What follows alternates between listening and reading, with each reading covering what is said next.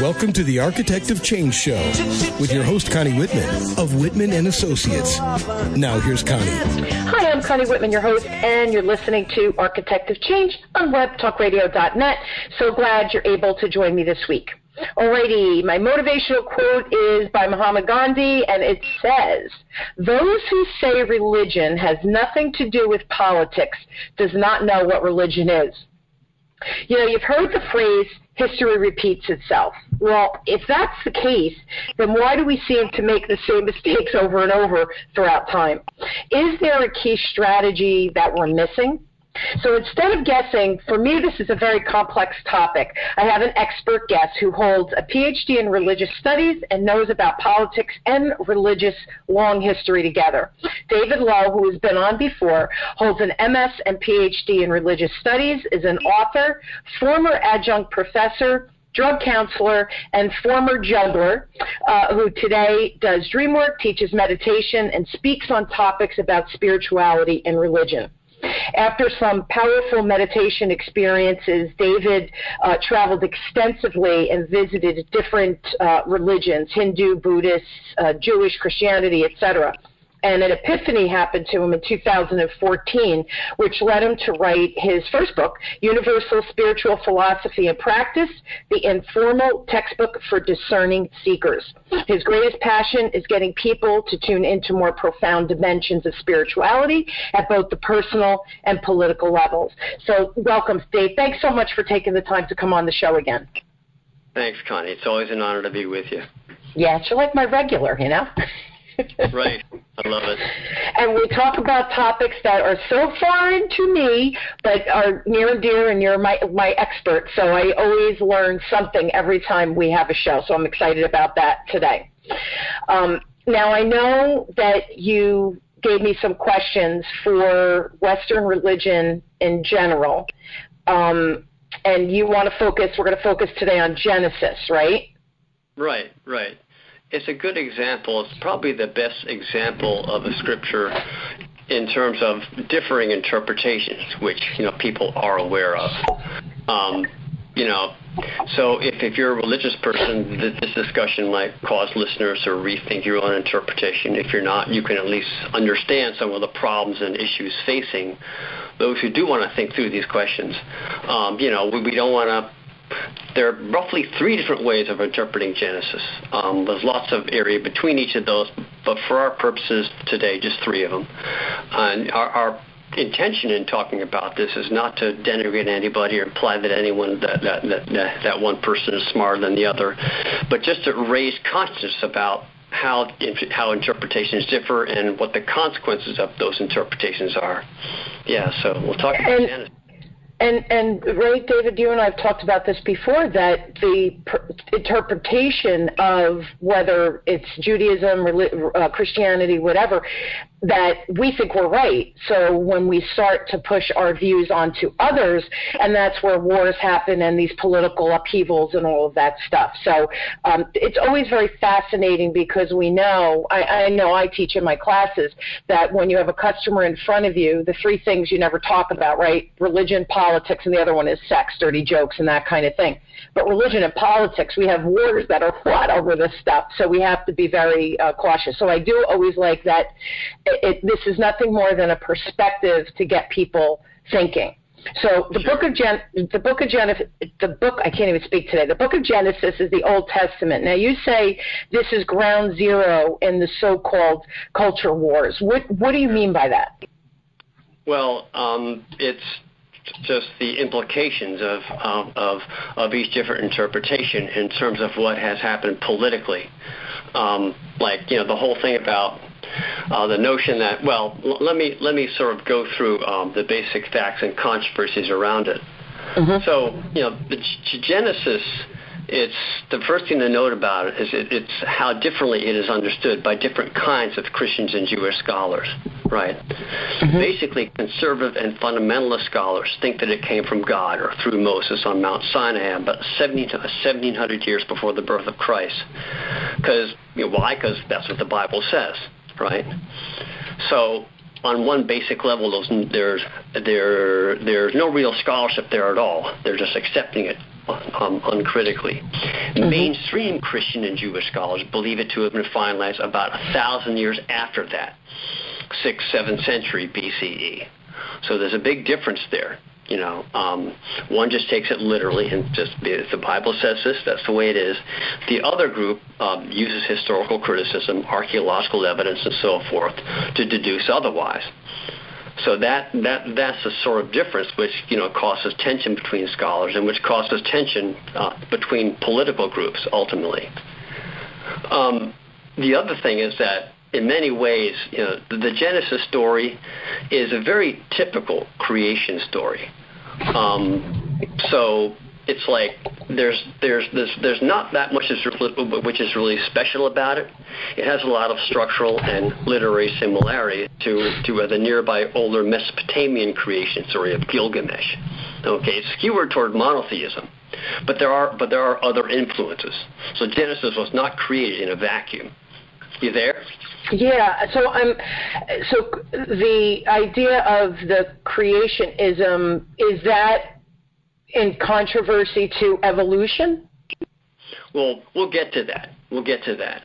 Um, what I uh, okay, well, um, we, we, can talk about that. There, there is a literalist interpretation of Genesis. Okay, which assumes that God did indeed create the universe in six days. That, mm-hmm. that God worked for six days or six consecutive days, periods of 24 hours each.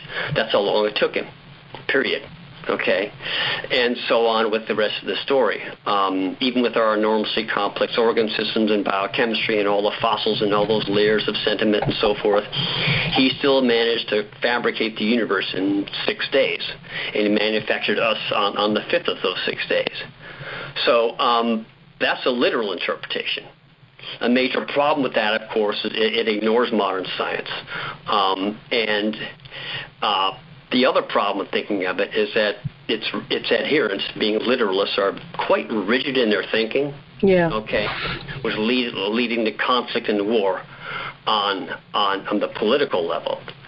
Okay, um, you know, lots of examples of that. But just for example, you know, a prime, a foundational tenet of Western civilization, the notion that Israel was given by God to the Jews. Um, because of that, you know, Israel was was created, or rather recreated, in 1947, and there's been conflict over there ever since. Why? Because of that biblical injunction. It's profound and meaningful, but also difficult, problematic when being interpreted literally. You see what I mean? Yeah, absolutely. And that's where a lot of controversy comes from then, correct? Right, sure. Yeah. Because again, okay. although you know it's a foundational thing in Western civilization, Israel exists. It should be given to the Jews. It's, it's for the Jews, and that's why it that's why it was it was recreated by, by the United Nations and so forth after World War II, leading to all these problems. Um, and Fascinating. So that yeah, so that's that's that's the literal interpretation of Genesis. Okay, um, the evolutionary way of looking at it is um, basically you can see the creation story in Genesis as, as, a, as a metaphor for astrophysical and later on uh, biological evolution. So at first you have God saying, "Let there be light." Mm-hmm. Right? That's like the Big Bang and everything mm-hmm. which is accepted by most educated Jewish, Christian, Muslim clergy as to be what really happened, just like astronomers say. Okay. Then there's a vault of heaven and the stars and so forth. In the first few days is pretty basic. God does these acts of division in the first three days of Genesis, which are quite profound philosophically and, and in some ways scientifically. I'm not a full-fledged biblical scholar, so we can't go into it, but you can roughly metaphorically you, you can roughly metaphorically construe what God does in those first few days mm-hmm. as corresponding to actual stages of cosmological and geological time as understood by scientists. Cool. Okay? Yeah. So so Genesis is a metaphor for evolution. Okay. And then after that, on the fifth and sixth days in Genesis, you have God creating the different groups of plant, groups of plant, plants and animals in the order in the order that they evolved. Okay.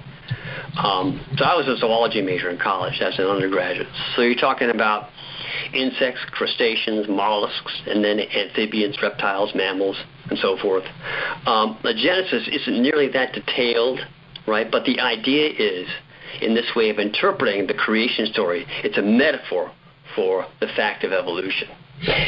So, so David, it's almost like an outline of what happened more than on day one this happened, day two. It was more of a sequence of events. Yes. Yeah, absolutely. Uh, okay. And even though even though there's there's very little detail in Genesis, it's easy enough overall to interpret it metaphorically if you want to go to as as a rough stage model for creation. Mm-hmm. 1st mm-hmm. the Big Bang, the stars and planets and galaxies forming, and then later on the Earth forming and the various forms of life arising over the Earth over the eons, over the super billions and billions of years. So, you know, plants, animals, the different phylogenetic progression from from, from, from sea onto land and so forth. And but one thing to note here, that does not necessarily include human beings. Okay, mankind is a special case. So, you know, some Jews, Christians, Muslims do think that the place that used to be the Garden of Eden still exists somewhere in the Near East. Okay. Oh, really? Yeah, oh yeah. So for them, evolution of everything else is okay, but humankind is indeed special and was created in God's image. Okay. So they don't believe the idea of, of, of, of, of mankind descending from other primates. um, so, but other Jews, Christians, Muslims do agree with me in thinking that Eden was also mythical. So I think the Garden of Eden was a mythical story. Um, and this is one of the basic ways that, so anyway, this is one of the basic ways that theologians have come up with to reconcile religion and science. Okay, very, very basically speaking. Let me say also that the Muslim version of creation is different from the Jewish and Christian, which we can't go into. But the, the, the, the, the literal interpretation of the Muslim version of creation from, from the Quran is much more in accordance, agrees much more with modern science than the Jewish and Christian one does. To its credit. So, so depending on the origins of where the book was written, right? The Genesis story was told, really depends on who the storyteller was. Well, who the storyteller was and what his cultural influences were. Sure. Again, um, the literalist interpretation involves the notion that you know the Bible just fell out of the sky, the pure Word of God. Okay, mainstream scholars don't buy that. They were real human beings who wrote this thing. They were subject mm-hmm. to cultural influences like anyone else. Okay, the laws of history, psychology, science, physics were the same back then as they are now. Sure. So I mean, no, I mean, fundamentalists or really conservative and fundamentalist and literalist scholars don't believe that. There was something different back then. God spoke, God created, God did miracles in a way that He doesn't today. You know, the whole reality setup was in some unfathomable way different. Okay, um, I don't think so. Most most mainstream scholars don't think so. But these are legitimate, different ways of thinking about the Bible, about Genesis. Um, so anyway, we've, we've, we've talked about the, uh, the literalist interpretation, which tends to be very rigid, is associated with wars and arguments and so forth, and the book falling out of the sky, no metaphor, all literal thinking. Mm-hmm. This, this uh, uh, fantasy notion of, of, of reality being totally different back then. Then the evolutionary way of thinking about it, which is which takes Genesis to be a metaphor for evolution. Evolution being the uniting theory of all biology. Um, and then finally, there's a mystical, allegorical way of interpreting Genesis. So we can talk about that. You are you ready for that? Are you okay? You have any more questions or? No, but that yeah, I I it was funny because as you were saying the the the uh, the literal, you know, that the word of God it came, you know, out of the sky in the book, right? And then the other one right. is that it was like an outline of what the occurrences were. Um, but I, you know, I was trying to visually bring myself back to those ancient times. And maybe miracles really did happen, but maybe because somebody had a good immune system and they were able to beat, you know, I don't know, leprosy or something. Right. So that would be viewed as you know, miraculous and a miracle where maybe they were just wired differently. You know, you know how some people get chickenpox and some people don't. So why? Well, I don't know. That was what I, that, Dave, that's where my head went. right, right. Well, I, I, well, I can break off on for just a second and, and talk about the Gospels for a minute. Um, the um, most scholars think that the miracles of Jesus, most of them, were intentionally exaggerated and simplified to appeal to um, someone for really easy, for ease of clarity and understanding. Mm. Sure. The notion that you know somebody can can turn water into wine and what right in front of you, or that leprosy can vanish before your eyes. That's that, that's like very very in your face, obvious, right up front miracle. Okay. And that conceivably could have happened, I think, but it's probably far more likely that miracles back then happened the way that they happen today. The average, I mean, if you spend time around spirits, around renowned spiritual masters like I have, it's very, very common for you know, devotees of, of these people to say, to say, you know, that um, that um, they had a dream about how their teacher, um, you know, told them told, told them to go visit. Rather, they have a dream about how their teacher, um, you know, healed them in a dream or something, and then two weeks later their cancer's gone. Okay, you know, at, of course the doctors are totally mystified and so forth. That sort of thing happens all the time. Right, but it's not. It's it, it's it's not. It doesn't make the tabloids. It doesn't get written up in the National Enquirer. Yeah, because that's all hooey. Everybody thinks that's hooey stuff. Right. The stuff back in Jesus' time would have been written up in the National Enquirer. You know, leprosy yeah. vanishing before I rise, a person getting up from the dead, just walking away. Yeah. So most scholars think that that those miracles, miracles were intentionally exaggerated or intentionally simplified in terms of portrayal for the sake of easy understanding and of being sure, sure. Sure. So anyway, so there's. Wait, Dave. You know what? Before you before you shift into the mystical um, uh, section, let's take a quick break, and then when we come back, we'll talk about that third kind of perspective, which is that mystical. Is that is that cool? Sure. Absolutely. All right. Cool. You got it. It's a shame when you're feeling stuck in your business and you feel like you have nowhere to turn. It's a shame when you slog through long days in your business and you don't get any return. It's a shame when you feel like you can't see the forest for the trees and your business brings you to your knees. Einstein said repeating the same actions over and over won't produce different results. So stop feeling ashamed. Your business and you deserve better. Change that shame into righteous fame. Connie Whitman can tame that shame. Connie Whitman of Whitman Associates will help you to discover your new path, and nothing will ever be the same. Connie's tried and true one on one coaching sessions will tame that shame so you and your business will not continue in vain. Call Connie Whitman of Whitman Associates today at 732 888 1420. That's 732-888-1420. Or email Connie at whitmanassociates.com. Call Connie. Turn that shame into your game. We are back. We are speaking with David Lowe, my regular guest, and we're talking about creation, creationism versus evolution, and really Genesis in, in the Old Testament, or Genesis, the book, the book Genesis. So, talk about the mystical component now. Okay, so we've talked about the uh, the literalist version. We've talked mm-hmm. about the evolutionary metaphorical version. The mystical version roughly can be summarized this way. You can think of uh, the, uh, the the whole Genesis story as merely allegory. Okay, this is the mystical sense. So, do you know what I mean by allegory? No. Okay, it's basically a children's story written up to sort of appeal to one's own sense of morality and reverence. Uh, written for entertainment, written also for for mythical instruction. And children, young people, and a lot of older people learn most effectively if if what they're being taught is in the context of a fascinating story. Okay. So this is, you know, indigenous tribal life or life in a traditional society where, you know, you, you gather in the village square, you sit with your elders, with your parents, and you learn the history and traditions of your culture. So this is how to understand the Genesis creation story.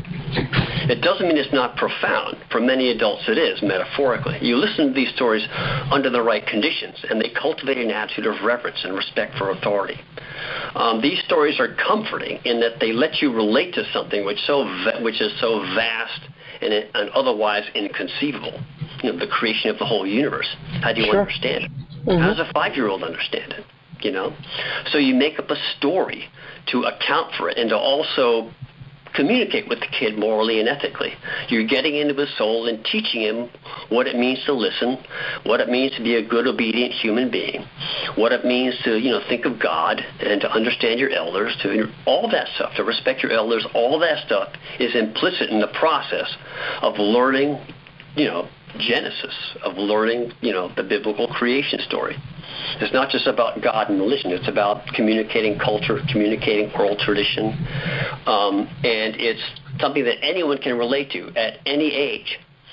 And so mystics think that you know, basically one story is as good as another.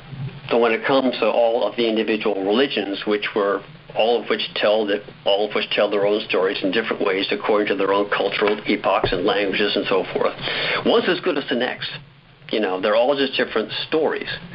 And so, um, um, what's important, of course, is the goal: union with God, union, communion with God, and getting closer to your your um, higher spirituality.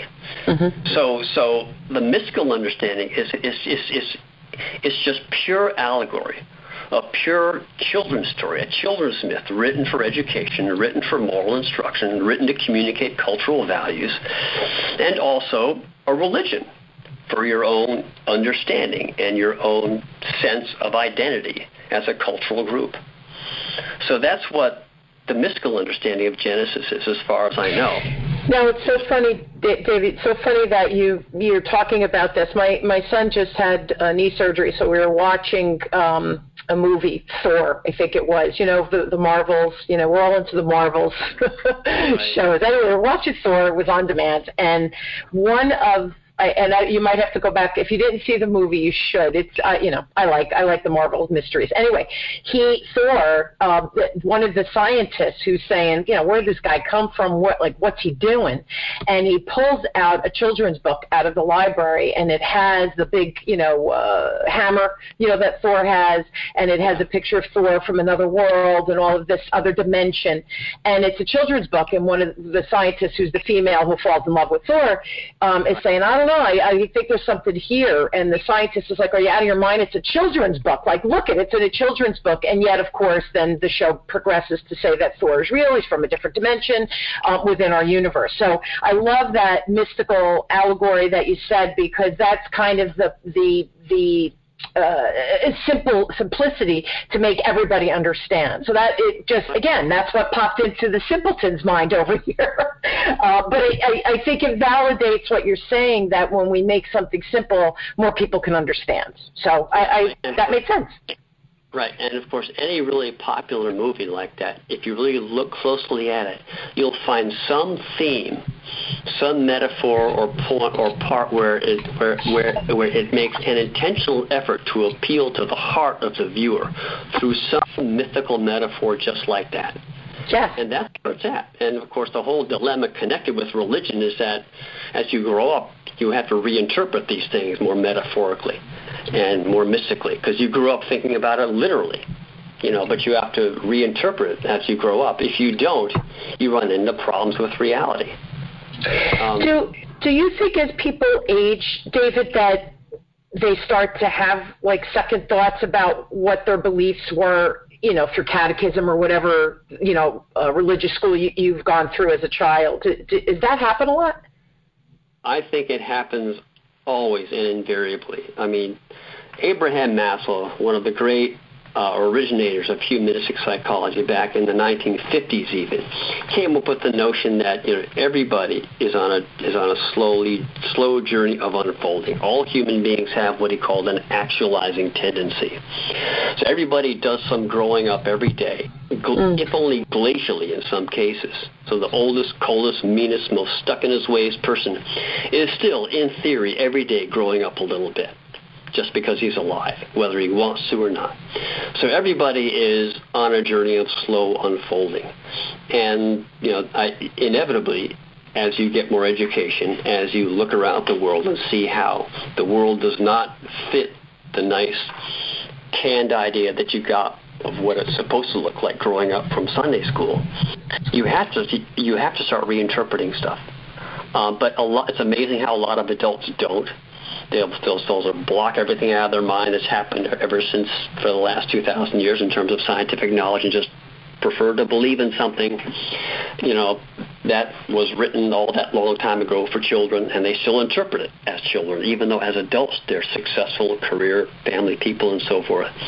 The mystery of you know spiritual evolution is that it can, you know, a, a, relatively quote unquote childish level of religious understanding can coexist with real achievement on normal adult material level of everyday achievement. So it's interesting. But yes, I think everybody grows up a little bit every day, although we can't see it. And people can put off these understandings for a lifetime after a lifetime after a lifetime. But sooner or later, I think we have to reconcile ourselves to the way things really are um, do you think do you think that we're getting there faster now with everything that's going because you know my introduction I said history repeats itself. We know that to be the truth. We learn history in school. You know if you're raised Christian or whatever religion you're raised you know I went through CCD which was the catechism or whatever and I learned all these stories. So do you think we're at a point now as a world where we're just looking at things differently or are we stuck? Is that part of the problem no, we're we're being forced to look at things differently because of the environmental crisis, uh, the population crisis. Uh, those two things, um, uh, the planet has reached carrying capacity, you might mm-hmm. say. Mm-hmm. And um, for, I mean, there if you look at all eras of history, there there have always been a certain fringe minority who's saying that the world's going to end tomorrow, mm-hmm. or that Jesus is, is like is like going to come back tomorrow. Some great miracle is going to happen tomorrow and transform everything. In any period of history, you'll find some people saying that. But the reason today is special is because for the first time ever, environmental problems and population issues um, are causing people to unite morally and ethically as never before. You know, mm. uh, social media has caused there to be a kind of moral consensus around the planet that has never existed before internationally that things have to change. We all have to get in the same page with all these profound issues. All these problems are running into each other like they never used to do before because, you know, we're overpopulated, we've polluted too much, we've put too much carbon dioxide in the atmosphere, et cetera, et cetera, et cetera. And do you think the availability of information? Oh, yeah. I'm sorry. I, I was going to say, did, you mention the social media and all of, you know, we really do have information at our fingertips. Do you think that helps people navigate better? It's confusing because I think that although it's essential for planetary evolution, on the on the individual level, um, it's kind of disastrous spiritually for a mm. lot of individual people because it forces you because it's like there's a very very subtle kind of instant gratification associated with knowing anything, anywhere, anytime that you want to. But um, having said that, yes, I do absolutely. Um, the, the, the global village is causing people to understand things from different parts of the world mm-hmm. that they never had to grapple with before. You know, so we all um, so many i mean young people today are learning stuff and coming to terms with things which that you know which which which you know which people like me didn't have to didn't have to confront until we were 50 and 60 and that's I'm sorry. Go ahead. Finish. I, I had a thought with that too. That these kids are getting younger, but I'm sorry. I didn't mean to interrupt. Yeah. So, but basically, because young people are learning these things so soon mm-hmm. and coming to terms with all the insoluble issues and the paradox con- con- paradoxes connected with life. You know, mm. I mean, it's our nature. I mean, we we love our children more than anything else. They are our lifeblood, the dearest, the nearest and dearest things to us. But they're killing us. There are too many of them. You know. Yeah. If there was a way, if, if there was a way to say, okay, I mean, back back when we hit two billion, back in the 1800s or whenever it was, I, I would have been would it have been possible for a little voice to speak up inside of everybody saying, "Stop, slow down"? No, mm-hmm. that didn't happen. We just kept going. demolition derby, you know. Yeah. And here we are. it's and it's interesting because of the social media. I have to say, you know, my kids are uh, 18 and soon to be 21, and my 18 year old, his friends, we have these really kind of cool discussions. It, it blows my mind at times that I'm thinking, wow, these are 17 and 18 year old kids. Um, but the one he told me, he asked me, is Mrs. Whitman, do you do you meditate? And I said, well, yes, I do. Do you meditate? And he said, yeah, I do. And and I have to tell you, David, that it, it gave me pause because I thought, wow, young and and and his mom and dad are not like yogis or anything like that. He just found because he has a monkey mind. He's a very very quick um, quick witted and a high spirited young man, and I think he found meditation calms him and helps him focus or whatever. So I think we have so much information, and I think the kids still haven't been ruined by us that they are open to these different thought processes. Which I, I have to be honest, I love I love seeing that. Yeah, yeah, oh yeah. There's no question. Um, the, uh, it, there's evidence that your brain structure itself is being modified by so much use of social media. It's probably a good thing. I mean, we need to become more cosmopolitan in our understanding of different mm-hmm. cultures and eras mm-hmm. and so forth. Mm-hmm. You know, we need to understand that you know somebody from provincial Afghanistan is going to have a very different understanding of our civilization that we have you know, there is a large degree of truth to say that our corporations are the great oppressors. You know, that you know a corporation which has a, a, a larger bank balance than, than, than half the countries in the world mm-hmm. uh, can dominate the world in very unconstructive ways and so forth. Anyway, there's all kinds of dilemmas and issues that young people are coming to terms with in a way that we didn't, which I didn't, in which they have to come to terms with. Yeah. Yeah. They are our future. And, um, yeah, and. Uh, if if you want to have a family today, have one or two, not three or four. That's yeah. oh, really? You're, listen, hey, two were enough for me. Forget the financial. My husband and I, we we tease because my sister had three kids, and I had kids after her, and so we would go to baseball games, and what friend was taking the one because they had the three kids. So my husband and I looked at each other one day, and we said, "Holy smokes, we're only having two, so we're always in offense mo- mode instead of defense mode, where you're always scrambling to get someone to take the third kid um, or whatever." So yes, it was a conscious a, a, a conscious thought process on our part, plus the financial, um, you know, with college and everything. It's it's yeah. um, insane. Our time is up, David. Believe it or not, I know it, I feel like it always goes ridiculously fast, uh, but that was uh, interesting for me, and I I appreciate the the three perspective with the literal, the the evolution, and then that mystical kind of childlike story, and how we've gone through as adults now, hopefully we transition and um, think of things more in a metaphorical way than literally, right? But so, some people are still literalists, so it is what yeah. it is. Um, I just I want to share your book again. So guys, it, if you want more information, and I know uh, David's working on another book, so we'll we'll have another one coming out soon. But his book title is Universal Spiritual Philosophy and Practice, um, in, in informal textbook for discerning seekers. So please go out and read that. I'm sorry. Lots of pictures, word balloons, easy reading. Yeah. Yeah, easy reading makes it. You make make it make sense. Um, so cool book. Also, go to David's website at www.davidlow.msphd.com, and Low no is L O. No E. I was just going to say that, David. Um, no E in Low. It's just L O W. But don't worry, I will put David's website on the uh, Web Talk Radio Architect of Change website so you guys can click and go. If you want to speak with David directly, you can also email him at david at worldspirituality.com and get a conversation going with him. Also, if you have, uh, you need my help with anything or you want to share a story with me or you're looking for information and you'd like me to seek a guest on a specific topic, please make sure to reach out to me directly at Connie at WhitmanAssociates.com, and I will respond uh, directly. David, thank you again for, for being on and taking the time out of the day. I, I always appreciate and enjoy our conversations. It's wonderful to, to, to come on, Connie. It's always a great inspiration to hear you and, and to be with you on the radio.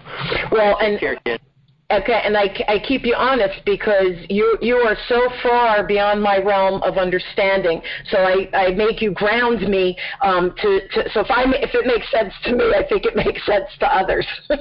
okay, I, I certainly hope. Uh, okay, I'll take care. I'll see you later. Thank you so much. I hope you guys will join me weekly as we question, build, and discover together how to grow and challenge ourselves so we all embrace change and realize that change is possible and easier than we think. Um, again, thank you for my great guest, David, for sharing inspiration and insight. Again, you guys start looking at things from different perspectives. It just expands your mind, which is what change is based on. You've been listening to Architect of Change with me, your host, Connie Whitman, on webtalkradio.net. Thank you so much, everybody. Have a great week. You've been listening to The Architect of Change with your host, Connie Whitman of Whitman Associates. Thank you for tuning in. We're glad you were here.